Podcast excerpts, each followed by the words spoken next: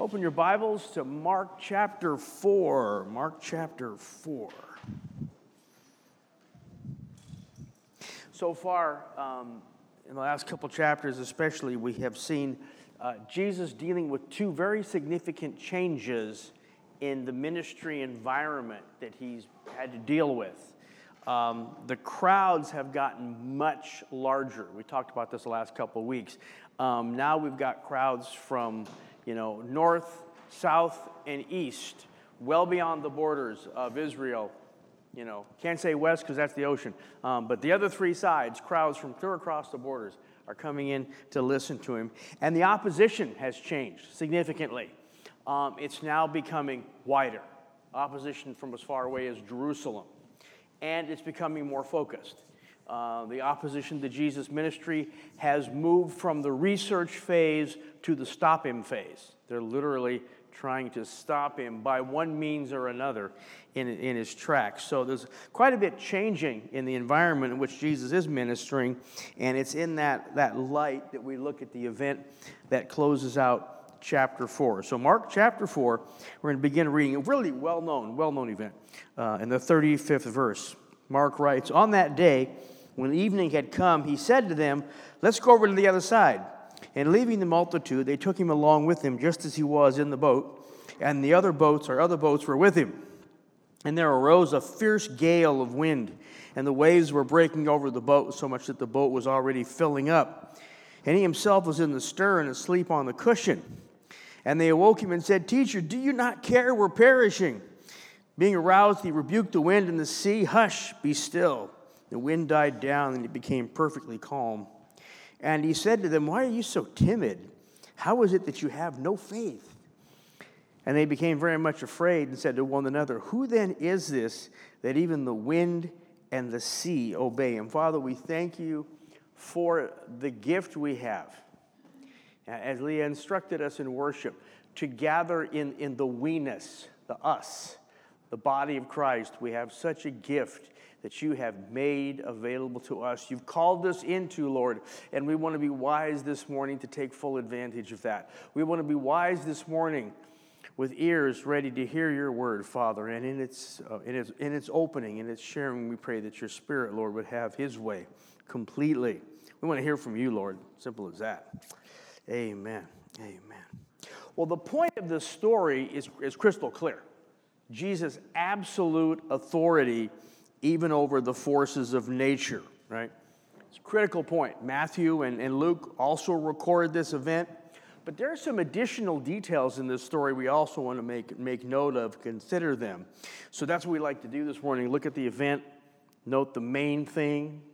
We'll keep the main thing the main thing, as we like to say. Also, notice these additional points, and then finally, uh, draw the whole episode together into a whole. First, you know, the main thing. Verse 31, rather, verse 35, as Jesus is still speaking to the crowd, and this um, is evidently um, the same passage, the same event as clear back at the 30, at the first verse, when Jesus got into the boat, moved off the beach so he could speak to the crowds. I'm over in chapter 5, chapter 4, sorry. Same event as in verse 1. And in verse 35, as they draw to the evening, Jesus tells the disciples it's time to go over to the other side of the Sea of Galilee, a trip of about eight miles, not a real big journey. Uh, verse 36 points out a couple of different things we should be mindful of. They left immediately, and there's this phrase, just as he was. Uh, it would suggest that Jesus has finished speaking, period on the end of the sentence, time to go. Like they didn't even go back ashore to go back to the house to get their stuff. Jesus has been so pressed on by the crowds, the beach is full of people, huge throng of people, that they don't even go ashore. They just turn the boat out toward the sea and, and they're gone, just left. Kind of a get out of Dodge moment, if you will. And the second thing to note in this um, 36 verses, their boat wasn't the only one. And boy, that raises all kinds of questions. What about this reference to the other boats? Well, just hold that thought, we'll come back to it, right? Verse 37 a fierce gale descends upon the Sea of Galilee. And it's, it's a term, the term that is used is a very old term, goes all the way back to Homer. And in Homer's Iliad, he uses this term to describe a wind that has the capacity to literally rip a tree out by the roots. Some scholars, um, and I use that word loosely, um, in an effort to minimize the miraculous nature of what Jesus has done, have suggested that it really wasn't that big of a windstorm, you know. Because the boat that he was in, uh, typical large Galilean fishing boat would have been 25 to 30 feet long and take up to 15 people. Well, you put 13 in it, you got a pretty full load. Jesus and the 12, which would have meant the boat was, you know, settling down in the water. Therefore, it wouldn't have taken that much of a wind chop to fill it. It's this really elaborate construct that you read if, if you look hard enough. And that's nonsense. This is a major gale. Again, Homer used the word to describe something that could literally rip trees from their roots. Uh, when the word is used in the Septuagint Greek translation of the Old Testament, it's used in places like Job, describing when God spoke to him out of the whirlwind. So this is not a light, pleasant breeze. This is a serious, serious storm. To understand the storm, we have to talk just a little bit about the geography of the Sea of Galilee. If you know your Middle Eastern geography, you'll know this. The Sea of Galilee sits in a deep, deep bowl. The surface of the Sea of Galilee is 700 feet below sea level. And it's surrounded by mountains that are as high as 2,500 feet. So you've got above sea level. So you've got a pretty serious drop from the tops of the surrounding mountains down to the Sea of Galilee. And what happens is you get the, you know, the hot, dry air coming in from the desert side, the eastern side, and it, it, it mixes with the cold or colder, damp air coming off the Mediterranean. And when that happens, that hot, dry desert air suddenly gets really heavy. It's colder, so it's heavier. And now it's got moisture in it, so it's heavier. And when it gets cold and damp and gets heavy, it wants to drop. So you have this major wind coming in from east and west, and both of it, it's looking for some place to go. Well, here's a bowl, Sea of Galilee. And it drops down into the Sea of Galilee. And especially if it comes from the west, if the predominant wind force is from the west, because the mountains on the eastern side are fairly steep more like cliffs. But the mountains on the western side had this long slope. Well, if you just kind of get the visual of it, you've got this massive air being driven straight down, and it wants to keep going down, but now it has to go horizontally, horizontally as well as vertically, so it speeds up, kind of the opposite of a wing concept. The air will speed up, so you get these sudden rushes of wind coming off the slopes, blowing over the lake. And the lake can get really nasty. This is not just historical. Just last year, uh, the town of Tiberias, which is a kind of a touristy community right on the coast, um, had their entire boardwalk. And don't think wooden boardwalk, this is a cement boardwalk with steel rails. It just wiped the whole boardwalk out. The waves coming in as a result of one of these winds. So it's pretty serious. A few, a few years back, a little farther back, Tiberias had 10 foot waves in the middle of town. So these, these storms on the Sea of Galilee can really, really get serious, right?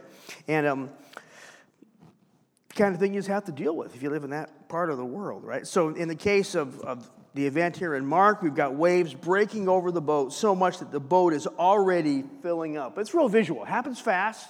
Waves suddenly come up, boat suddenly being filled up. Um, the disciples are getting worried. They're getting worried. And now, of course, four of the disciples are fishermen. This is their lake. They know it. So you can kind of, you know, just use your imagination a little bit and kind of fill out the picture. You've got the disciples and Jesus in the boat, and the winds are starting, and the eight guys that aren't fishermen, they're getting nervous, you know, and the fishermen are trying to be cool fishermen. So it happens all the time. Just don't worry. And the winds pick up a little more, and now the boat's filling up, and now the eight, now the four fishermen are getting worried. So the other eight guys are really getting worried because now the fishermen are worried. So you can just imagine how this would have, you know, just kind of snowballed. But Jesus is what? He is asleep in the stern. He is out cold. I mean, if, with this kind of winds, we've got lots of spray and foam, you know, blowing. This kind of wind blowing waves into the boat, and literally the waves the terminologies are being thrown in the boat. It's not just lapping gently over the side, it's coming in. He's bound to be wet, He's bound to be getting spray in the face, and he is sound asleep through it all. It's an amazing picture of Jesus' humanity. So completely exhausted by an entire day of speaking to the multitudes, because he started in the morning, went clear until evening. He is exhausted to the point that he's laying in the back of the boat out like a light, right? The disciples, concerned that their end is near, they wake him up with a very thinly veiled accusation Do you not care that we perish? Which is a nice way of saying, You don't care that we're perishing, right? I know none of you have ever said that to God. None of, none of you have ever said, God, you don't care, right? I have. Yeah. In fear and anxiety and worry, it just seems like, Where is God? God must be asleep. Don't you care? Verse 39 is absolutely beautiful. It says, um, he woke him, or he himself was in the stern asleep on the cushion, on the cushion rather, and they awoke him, literally being aroused. Verse 39. Now, that word that is used for being aroused when they woke him up, that's a word with a wide variety of meanings. It can mean simply to wake up, or it can mean to get really mad, get really agitated, to be energized and motivated. Now, there's absolutely nothing in the text to tell us which way Jesus is going at this moment. So I would leave that entirely to your own speculation, right? Don't know. Is he simply waking up? Or is, you know how you are when you want to, be, when you want to sleep and you get woke up and you woke up by something they shouldn't have woke you up for? Yeah, you know how that is. So, so he's somewhere in that, in that dynamic, right? And we should know this it's not two things here. It's not they woke him up and then he rebuked the wind and the waves. No, it's in the process of being awakened, like he's still being awakened, rubbing the, you know, the sleep from his eyes, that he turns to the wind and says, Stop it. Now, a couple weeks back, we had Jesus talking to a demon, and he used the term that meant put a muzzle on it, right? This isn't that one, but it's equally colorful. This is a phrase that meant Jesus expressed to the wind its relative place and value compared to himself. He literally put the wind in its place. Let's be mindful who's who here, right? So just chill, quiet, stop it. The phrase he used with regard to the waves is another very powerful phrase. It's the um, essential equivalent of zip it. Like, just stop. So he tells the, he reminds the wind who's who. He tells the waves to stop it, and everything goes calm. It's a beautiful expression. The word is galini megali. It just sounds like what it is. Just Galini Megali. And what's extraordinary is Jesus uses a verb that describes not the external condition or the physical state, but the actual state of being. The Sea of Galilee itself became this magnificent calm. And we've probably all been out there, but you've been out on the water when it's just calm. It's almost an eeriness to it. It's just nothing's moving. There's no wind, there's no wave, not a ripple. Where moments before, the wind was howling and the waves were filling the boat.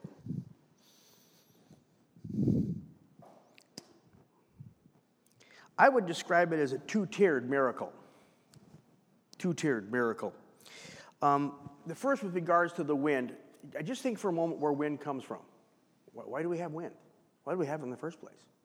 Well, we have it, of course, because God, in his, in his wisdom, created this thing called earth, which is land and sea.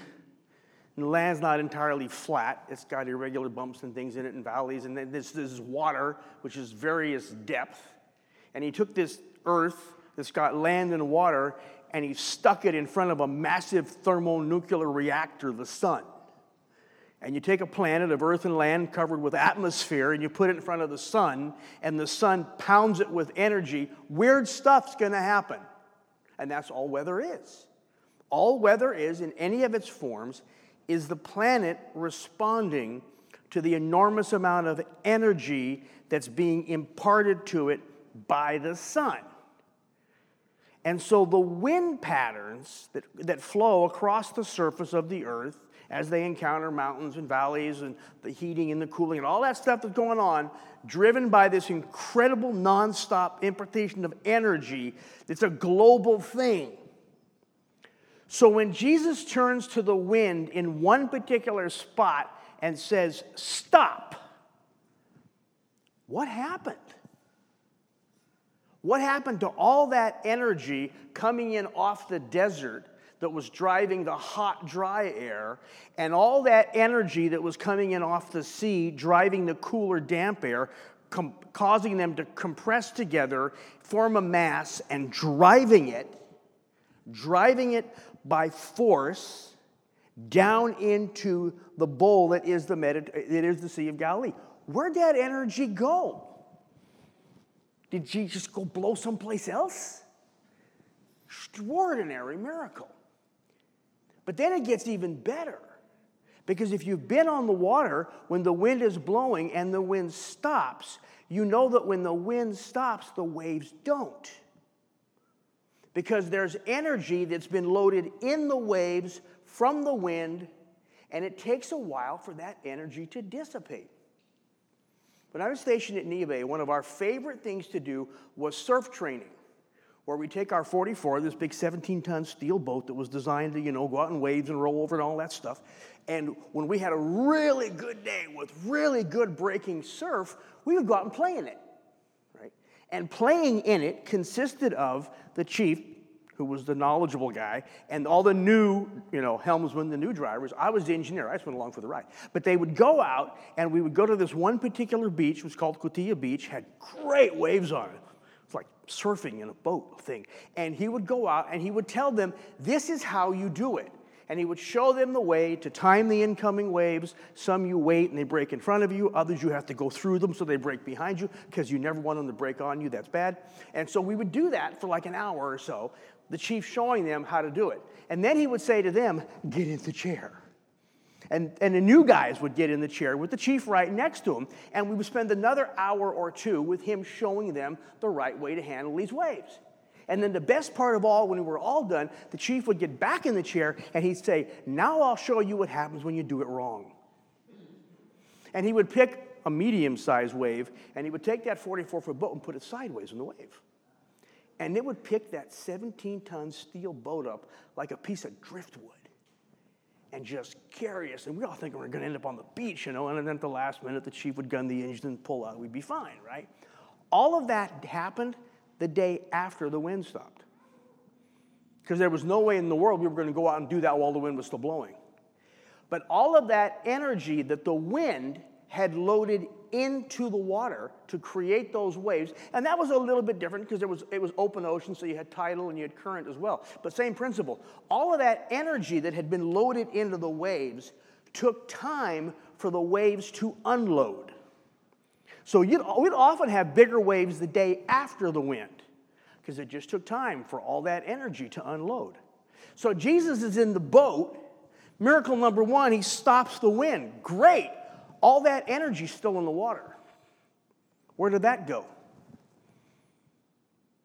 Incredible demonstration of his mastery even over the laws of nature, which is actually no big deal because it's his laws anyway, right? He made them. Right?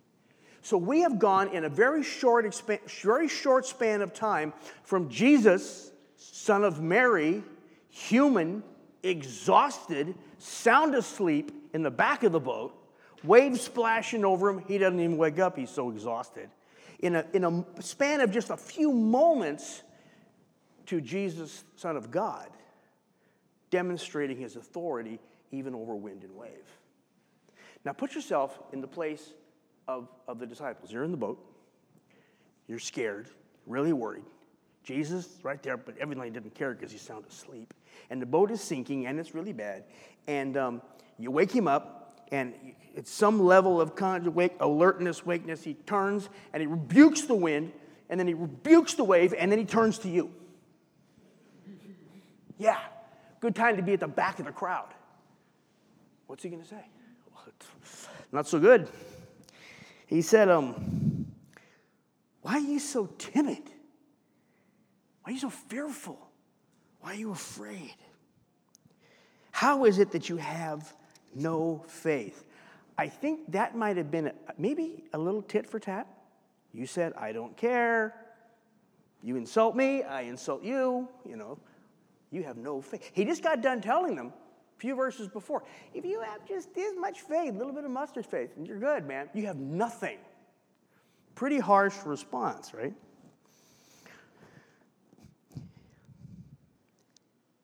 As a result, verse 41, they became very much afraid, even more afraid. You ever have one of those experiences in life where something happens, maybe in your car or something, where it's really, really scary, and oh, you get through it, and everybody's okay, and everybody's fine, and then you get more scared? Because you have time, you know, adrenaline's left, you have time to think about what could have happened, and the fear level goes up. I think that's what happened here. Because what it, the word is phobos, which comes right in English as phobia, right? Really powerful fear that changes our action. Well, this is used in a redundant form. They literally um, phobos with a great phobos, right? He uses it twice. An overwhelming kind of a fear grips them. They're now more afraid of the one with whom they're speaking than they were of the wind and the waves. A great fear overcomes them, and they say to one another, Who is this that we're dealing with? That even the wind and the waves obey him. I mean, they'd seen him cast out demons, they'd seen him heal the sick, they'd seen him confront the Pharisees and the scribes and just shut those guys down. But this is a whole new ballgame. The very powers of nature bow to his command.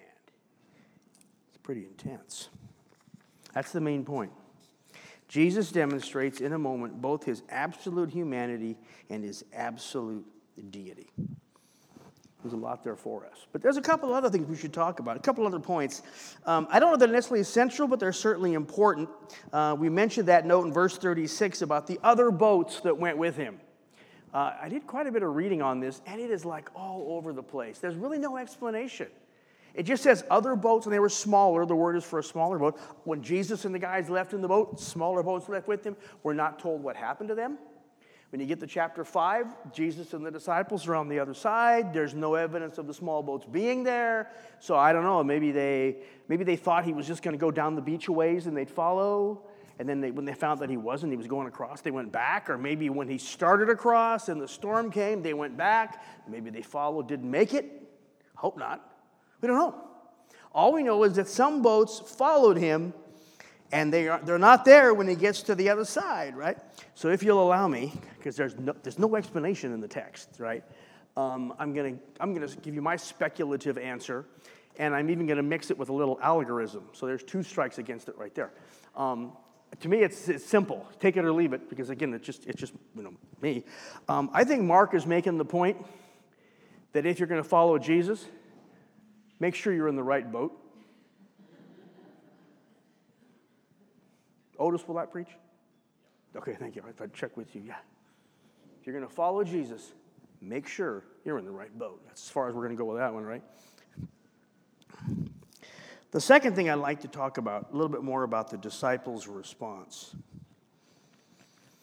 Even though they were greatly f- fearful of the wind and the waves, such that they, it, it caused their faith in Jesus to absolutely collapse. Do you not care? They're overcome with fear. Yet it is when they deal with Jesus and the demonstration of his power, they find themselves saying, Who then is this that even the winds and the waves obey him? They're no longer asking themselves, Can Jesus do something? What is this man capable of? Now they're asking a much more important question exactly who is he? Who in the world is this man? That even the wind and the waves obey him. When you put it all together, the disciples have been with Jesus roughly a year at this point.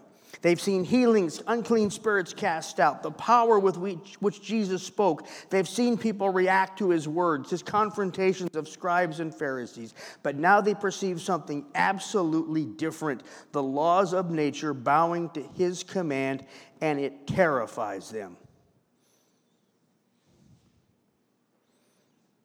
Now that those waves have quit, the wind has died down, they have a few moments to think about who Jesus actually is, which is where I think is a good place for us to be. I think it's a good place for us especially in those moments when, you know, the crisis isn't directly upon us, to think back about those times when the crisis was upon us. We are so quick to call out to Jesus for his help in that moment of crisis. And then after he, you know, delivers us or saves us or gets us through, we just on our merry way like it never happened, right? There's a tremendous wisdom when he answers our prayers, as he does, to stop and take the time to ask the question who is it? Who is this man? And to think about what he has actually done how he has overridden the very laws that govern this universe sometimes. The very laws that he crafted, that he put into place to make life tenable and livable, those very laws, he oftentimes overrides for our benefit. Such is his power. It's sobering. It's sobering if we pay attention at all when the time comes to ask this question just who am I dealing with here? Who am I dealing with? Such is his power. It's even frightening. But it's also incredibly comforting. Because not only do we see the demonstrations of his power, but the overwhelming demonstrations of his love. The one who spoke all things into order, the one who has our very days in his hands, the one from whom there is no appeal. His word is final, is also the one who loves us with an everlasting love. Redeeming love shall be my song and shall be till I die. Father, we thank you for your word this morning. Father, we can read this incident, we can read about this moment with the disciples, and um, we see it, and, it, and it, it encourages us, it even stirs us. But Father, if we take a moment, to look a little bit more deeply at what actually happened and asked ourselves perhaps how we might have reacted in that moment, I think we would quite easily find ourselves being among those who said, Lord, don't you care? We're going to die. Only to find out that there was a far greater a far greater power to deliver in our midst than we even imagined. Father, as we go through, you know, our weeks, our days, the things we deal with, Lord, we're, we're so prone to question rather than simply trust, rather than to simply exercise faith in not just the power of the one with whom we deal, but the love you have for us. And I pray that would be our confidence, Father, the next time, the next time difficulty bangs on our door and comes into our home, the next time illness or sickness or, or, or tragedy in our family, those closest, the next time it happens, Father, that we would be um, quick to remember with whom we deal, who holds us in his hands. I pray this in Jesus' name. Amen. Let's stand and worship the Lord this morning.